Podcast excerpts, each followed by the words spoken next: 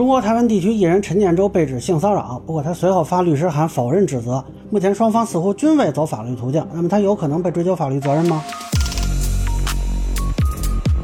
大家好，我是关注新闻和法律的老梁，欢迎订阅及关注我的频道，方便收听最新的新闻和法律干货。啊，这个事儿呢，男女其实都谈不上是当红艺人了啊。可能有些小同学不一定知道这俩人的关系。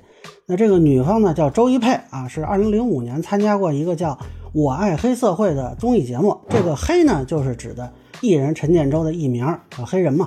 那他是担任主持人。色呢，就是说啊，都是青涩少女啊，其中就有这个周一佩。那她的艺名呢叫大牙，主打一个性感路线。但坦率说，这节目我没有怎么看过啊，只是隐约有听说了。那后来呢？这里边有九个女生成立了一个女团，叫黑 girl。到二零一零年，这个周一佩退出，加入到了传奇星娱乐。那这个公司的老板之一就是陈建州啊。这个合作一直是持续到二零一四年的。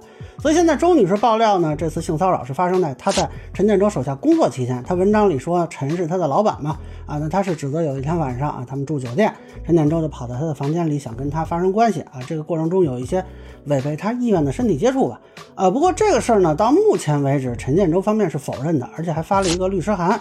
啊，那陈建州这两口子的口碑呢，我估计大家也隐约有听说吧，啊，但这个事儿从法律角度看啊，其实对周一佩是不太有利的。啊，据我所知呢，中国台湾地区是有所谓的性别平等三法。根据这些法律呢，性骚扰分成两种情况，一种是敌意环境啊，另一种呢叫做交换利益啊。那目前看呢，陈女士描述的这个情境啊，我个人认为符合敌意环境的表述。当然，她提到曾经在黑社会期间被对方冷冻。啊，其实如果是利用职权，可能是涉及的叫交换利益的情境啊。这个交换利益不是说你跟他真的得实现交换才算啊，只是他说，比如说他利用职权有这个目的，但这个呢是发生在这个性骚扰行为之前了，所以呢就不太可能说是交换利益的情境了。那不过陈建州这边呢，现在看不出有法律风险啊，因为他这个事儿首先是过了时效了，就刚才说台湾地区性骚扰防治法的诉讼时效是一年。那么刑事追责呢，更不可能了。那从他的表述看啊，也没有强奸和猥亵的动作啊，不太可能走妨害性自主罪啊。而且呢，舆论战其实都不一定占优势。那目前他并没有出示实际的证据啊。你想，二零一二年的事情啊，调取监控肯定也没戏了。按他说呢，其实可以出来作证的有他的经纪人啊。他说是听到陈建州跟他说要不要松一下。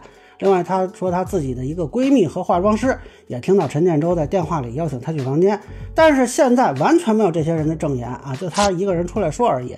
那么陈建州这边可能口碑有点影响啊。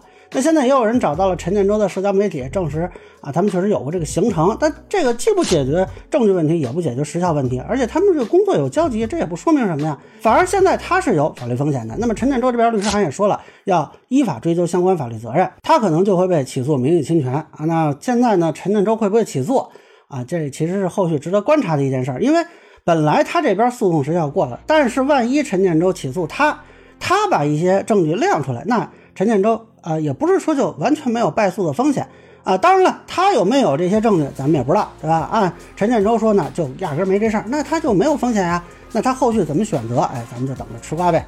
那以上呢，就是我对陈建州被指性骚扰事件的一个分享，跟浅见难免疏漏，也欢迎不同意见小伙伴在评论区到美国留言。如果您觉得说的还有点意思，您可以收藏播客老梁不郁闷，方便收听最新的节目。谢谢大家。